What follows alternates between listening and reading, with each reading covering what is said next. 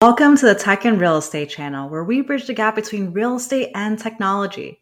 Today, we're discussing the key factors to consider when investing in real estate with Michael Zuber. I am your host, Ariel Herrera, and data scientist.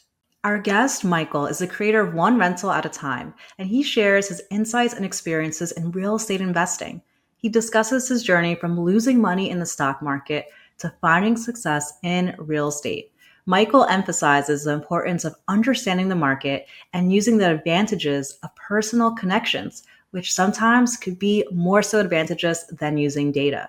He also provides valuable advice on analyzing the real estate market, including factors such as unemployment, new mortgage demand, and active inventory. Viewers will gain valuable knowledge and strategies to make informed investment decisions after watching this episode. Hey, Michael, welcome to the channel. Thank you for the opportunity. This should be a lot of fun. I love I love talking about real estate technology, all that stuff. So uh, let's get into it. Yeah, super excited to have you here. I've been following One Rental at a Time for several years now, and your experience that you shared, not only as an investor, but also as someone who has a lot of in depth knowledge of economics, has been really interesting to follow. But before we dive into that, would love to hear a little bit more about your background and why did you start investing in real estate? Yeah. So the short answer is I started investing in real estate because I lost a lot of money in the stock market. Right. I uh, I went I went to school. I was raised to go to school, get a good job, you know, climb the corporate ladder. That was you know, work 40 hours for 40 years. And I was well on my way. Uh, by the time I was 30 years old, I'd saved about seven grand from the day job. I turned that into 200 grand in the stock market. Thought I was a genius. I got cocky and unfortunately then lost 80% of that. And I felt like a complete failure uh, as a husband and father. And that's when I stumbled across Rich Dad Poor Dad. It did start me on a new journey. It did enlighten me to the possibilities of, of rentals and landlording, which is really shocking. I'm a 31, I'm 30 at the time. You know, I have an MBA, an economics degree, finance, right? I'm very comfortable with numbers in tech. And this rich dad, poor dad goes, Hey, stupid, look over there. I'm like, duh. So uh, yeah, so th- that's what brought me to real estate was a failure of colossal proportions of losing money in the stock market. Maybe maybe some people have a similar experience in crypto. Maybe you made a lot and didn't sell and you lost a lot. That that was me in the dot com era. I was I was that guy. Awesome. So then you found your way, decided to go into real estate investing. And did you decide to go to invest in the local market or somewhere far away? Well, everything I read, because Rich Dad Poor Dad is is a mindset book. It's not how to, right? There's not one how to in that book. And so every other book I read uh, told me to invest in my backyard. But none of those authors lived in the Silicon Valley. But I didn't know any better. So I wasted, I wasted a year beating my head against the wall trying to find cash flow in the Bay Area. Wow. I was not going to be an appreciation investor. I only wanted cash flow and it doesn't work. After a year, again, my wife gets full credit for this. She said, Hey, stupid, we got to try something different. Uh, we found Fresno, California, two and a half hours away, brand new market, didn't know anybody, had to build a team, had a lot of mistakes. And, uh, but ultimately, live where you want, invest where the numbers make sense. So uh, mm-hmm. that's what we did. Awesome. And I think a lot of people, at least that come from my channel, they look to also invest maybe a little bit outside of their current area. Maybe live in a high expensive market like New York City as well. And the biggest question is, well, what factors should I be looking at?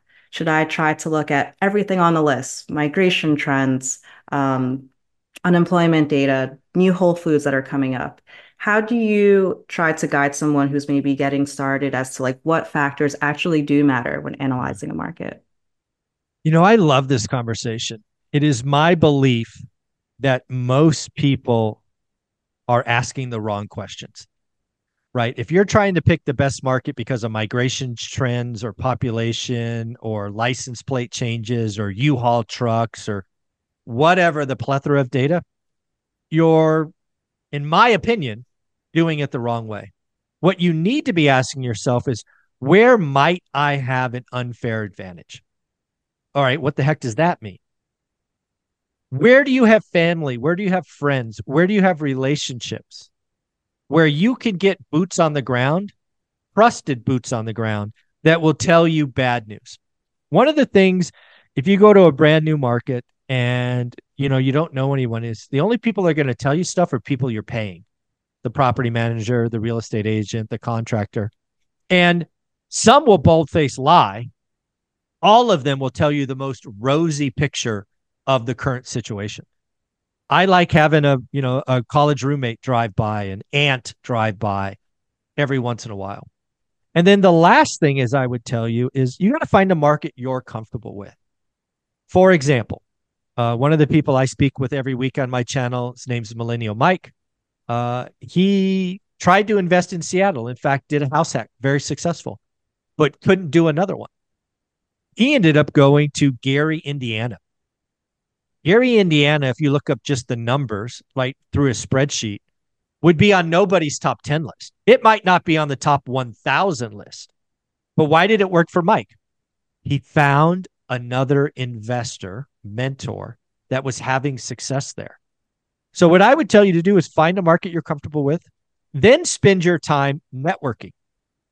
There's a guy I speak with, the uh, a financial firefighter or fire, I guess it is his handle. He lives in Honolulu and invests in Pittsburgh. Wow. Right. so again, you got to find a market where you have an unfair advantage. And that typically to me is boots on the ground that you trust and an investor or several investors that you know are having success there.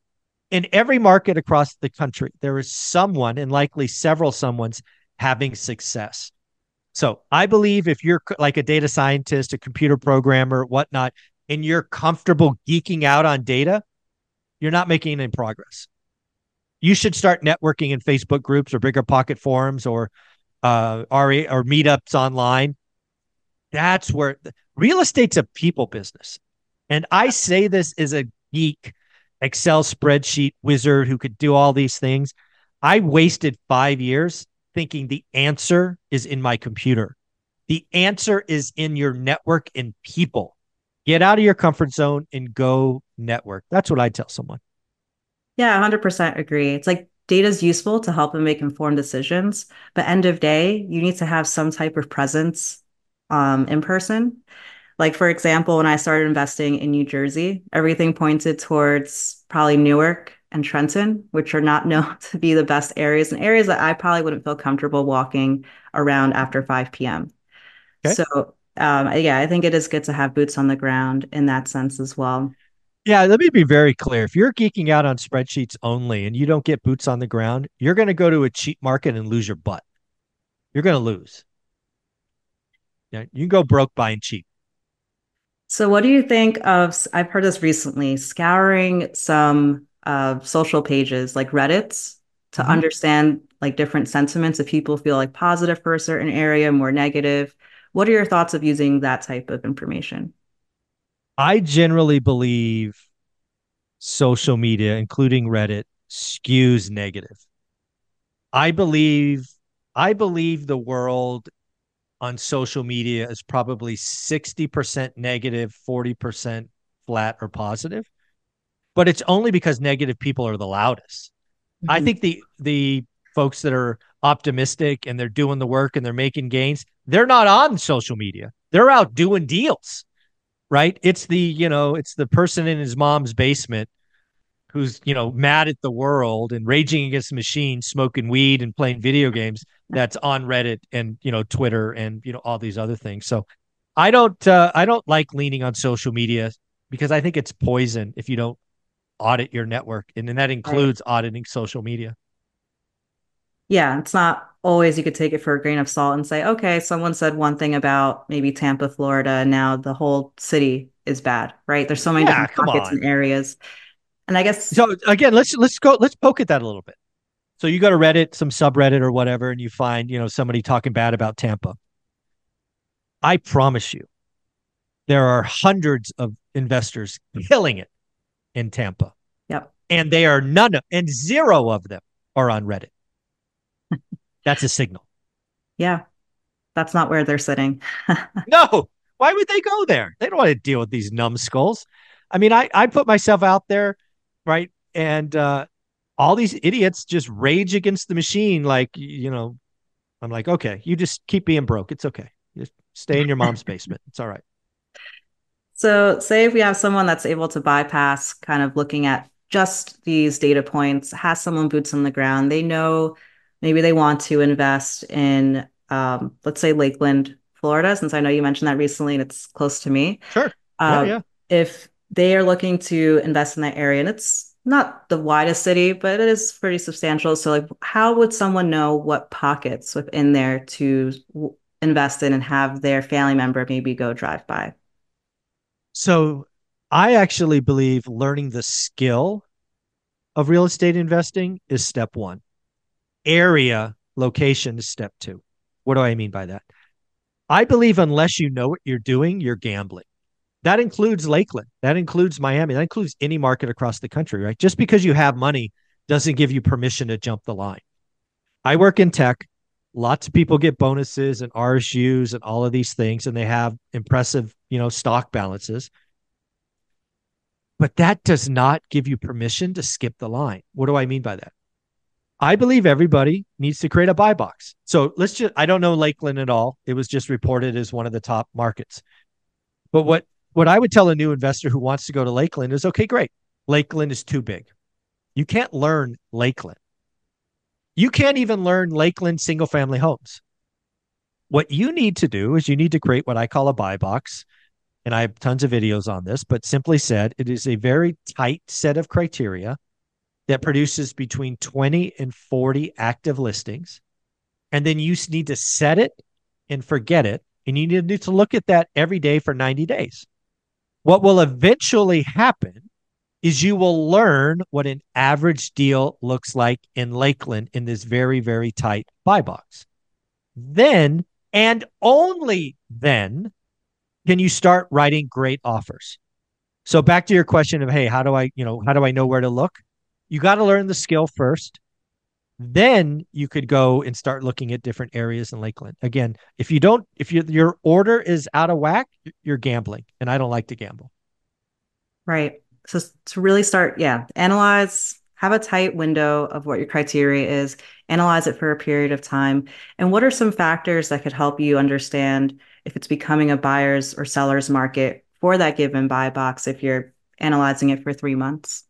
If you're looking at it every day, it's it's going to scream to you. How fast are they staying on? Are there price drops? Are they coming off and going back on? What's the days on market? Is it different or you know, is my little box different than the rest of Lakeland? That's different than the rest of Florida? The data will jump off the page. That's why you've got to be consistent. That's why you have to do it every day. Um, it's going to feel monotonous. It's supposed to, but that's how you learn. Like, have you played sports or learned a second language or played instruments? Have you done any of those? Yeah, played sports. Like which one? Baseball. So Softball. you get you get handed a bat First time you take that swing, it's like, this doesn't feel good. yeah. You get in the batting cage, you take some reps, you keep learning it. Then you learn, oh, by the way, if I angle or I keep my stance tighter, I can hit it to right field instead of left field. Right? You can learn how to use the bat as a tool. You don't you don't just very few people are just naturally gifted. And nobody is naturally gifted at real estate. Do the freaking work. Just do the work and learn the skill. It takes practice and discipline. Yeah. And if you look naturally gifted, that might also signal that you're just lucky. Yeah, you're. Oh, I've seen plenty naturally gifted people. I would rather be not gifted in work than mm-hmm. naturally gifted because I'll pass you. I will eventually. You're lazy. You don't take the gift for granted. You don't work hard. Uh, I will. I will eventually pass you for sure. Great. So we kind of dived a little bit into analyzing, particular, like not city, but I guess what your buy box would look like and how you analyze properties one at a time, but taking a little bit more high level of mm-hmm. trying to understand how just the general real estate market is changing. Um, there's a mm-hmm. lot of different factors to look at, and it could help both a newbie, but also someone who's experienced who may want to shift their strategy a bit. So, going to some of these, how does unemployment and jobs um, help to signal where the economy is going? Yeah, so I think when you step back in at a macro level, these are these are great conversations. I think there's really two macro things and then three real estate things anybody could track and get a get a pulse of what's going on. So we do unemployment first. Uh, that's great. Unemployment is one of those factors that when it spikes uh, quickly, right? We're talking in a couple of weeks, not a slow grind over months, can dent consumer psyche. Because again, like there's this old definition of the difference between a recession and a depression. A recession is when your neighbor gets laid off, a depression is when you get laid off. So if we are starting to see unemployment rise and your friend or your friend's friend is starting to get unemployment notice, that can cause you to pull back, right? That can cons- cause you to save. And as a consumer economy, which is, you know, 68, 70% of the economy, getting a consumer that's retrenching can cause a recession all by itself. Right. So that's how unemployment could do it. Um, you know, next, if we're talking real estate, I think there are three variables you should track today. And this could change over time, but if, you know, in 2024, there are three things that I'm tracking weekly to see what's going on. One, uh, new listings. Why is that important?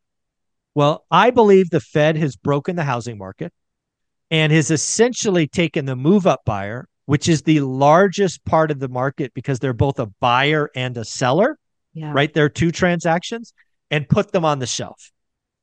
I believe the move up buyers on the shelf for years. How how are we going to know that breaks? You're going to see new listings rise. So I'm tracking new listings every week. And we Altos research the housing wire. They put out this stuff every Friday, I believe. So I'm trying to say, okay, great. What's going on? Is it spiking? And right now the answer is no. Next, I'm looking at more uh, mortgage demand.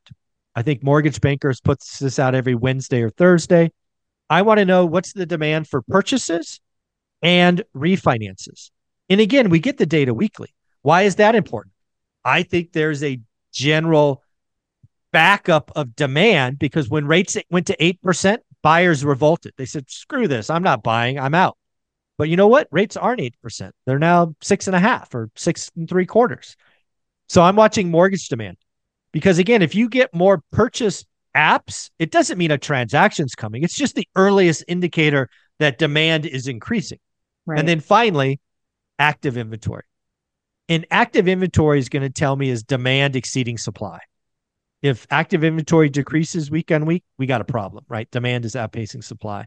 So those are the things. And, and thankfully, thanks to Mortgage Bankers Association, Altos Research, Housing Wire, we get the data every week and I look at it every week. So I think that's something anybody could look at every week and for free. This information is and for free. Yes. behind paywalls. Correct. Yes. Mike Simonsen, Logan uh, uh, and the mortgage bankers. Yeah, they're they're great resources. Follow them on Twitter. It's it's right there every every Friday, I believe. Great. Yeah, I love the call out that you made to each of these, as well as this diving into new listings a bit of how uh, the way you're bucketing it are there's different types of buyers and people who would sell a property as well. You're not just saying buyers and sellers. And I think that distinction is important because you get to really understand who that possible consumer or um, individual is to understand what their next steps would be. And what are like the other buckets that you look at for that? Well, for the macro level, that's it. But if we're going to break down the the investor market, I think it is the other thing that I look at and I just keep beating on is you need to figure out your market. In this case, let's say Lakeland. I have no idea what it is, but let's say Lakeland's median home price is 400 grand. What I would be doing is bifurcating the market, right? If I was really a data geek, I would say 400 and above is luxury, 400 and below is first time home buyer. Why is that important? It is my belief that the first time home buyers, FHA buyers, VA buyers have been largely ignored for several years when rates were low. I believe that market, as millennials age into prime buying years, will be very active. Unfortunately, if my thesis is correct, the inventory won't be there because the move up buyer is not there. And a move up buyer sells the cheap home to buy an expensive home. So you will have markets that have growing inventory, but it's the wrong inventory. We have several markets where days on market is up, but it's only because the luxury market is dead. Mm-hmm. if you break it down to below and above the median, the below the market, like there are some markets where the below the median has like nine days of inventory. But if you look at the macro, it's got 48. That's just because there's some, you know, some listings with 600 days on market that are pulling them up. So uh, I would tell people to go, if they want to go one level deeper, figure out the median home price for your market and then track above and below. Cause I think you'd be shocked at how different the data is. Yeah, I think that's critical. And I also went to a recent um, sub two meeting. I'm not doing sub two, but I wanted to just kind of network yeah. with others in the area. And they Great made a idea. critical distinction that price uh, homes below FHA limits were actually still selling really fast, but those above exactly. have just been sitting on the market. Luxury market again. People don't understand this. The people that are all doomers on real estate, a lot of their stats are being skewed by luxury homes. Which, okay, fine. If you want to be distracted, go ahead and be distracted. Exactly. Yeah, and I I think it's so interesting real estate and how it's hyper localized for a lot of these different segments. And it really shows that you can make yourself an investor, not just in the top 50 markets, but in even oh. local small areas too. There are, there are a million millionaire real estate and multimillionaire real estate investors in every city of every town across the country. It's been real estate's been the mo there are more millionaires because of real estate than anything else. You know, go get your piece. Inflation's a feature, not a bug. I wish more people understood that. Um, 30 year mortgage in residential is a gift. It's a one way bet. Rates go up, you do nothing. Rates go down, you refi. Uh, we we have a lot of advantages in, in real estate in the United States because of the debt structure and uh, all of that. So um, do the work, folks. Do the work. Yeah. So shifting over uh, lastly to these advantages that people have, um, being able to buy the first property, for example, as an maybe they're living in it or they're investing in it, what would you suggest for someone who is getting started? They're excited. They're someone who maybe is um, a techie. They can kind of take their job anywhere they'd like. They want to get a house. Should they live in it first? Or they just try to do an investment property? What are your thoughts? Live where you want, invest where the numbers make sense. So again, if you're in an environment where you you want to buy a home and all of that, then by all means you know, buy that home, turn it into a rental in two or three years is a wonderful strategy. Best interest rate, lowest down, easiest way to get started. Go for it. If you really want to get nutty, you know, go buy a fourplex, live in one of those and have three of your tenants, you know, pay for it. Because getting wealthy is a remarkably simple process. You have to create disposable income, discretionary income, which is money left over after all living expenses. And if you could take your largest non tax, right? Income tax is our biggest expense, housing, and make it zero, you're going to be stacking paper week after week after week. So if you can, if you're in that part of life where you want to live in a fourplex, go do that. You can also get 203K loans on fixer uppers. I mean, there are so many programs to get you on the real estate ladder for homeowners. Um, just figure out what's right for you and your family and your situation and do the work. Yeah, I believe FHA didn't they increase the limits or something along the lines for multifamily? They did. They actually, I think what you're referring to that hit the press is uh, for fourplexes. There used to be this uh, sustainability test. They've now removed that, and you can get into a fourplex with five percent down. So wow, huge. Used to be twenty. yeah, used to be twenty. Well, awesome. Thank you so much for your time, Michael. And if someone wants to follow you as well as um, maybe look into some of the courses that you have around buy box and how to get started, how would they do so? Yeah, the one one thing I've done right is everything I do is one rental at a time. Website, YouTube channel, book, of course. Um, yeah, I, I should be easy to find. Awesome. Well, thank you so much for your time. Really appreciate it. Thank you so much.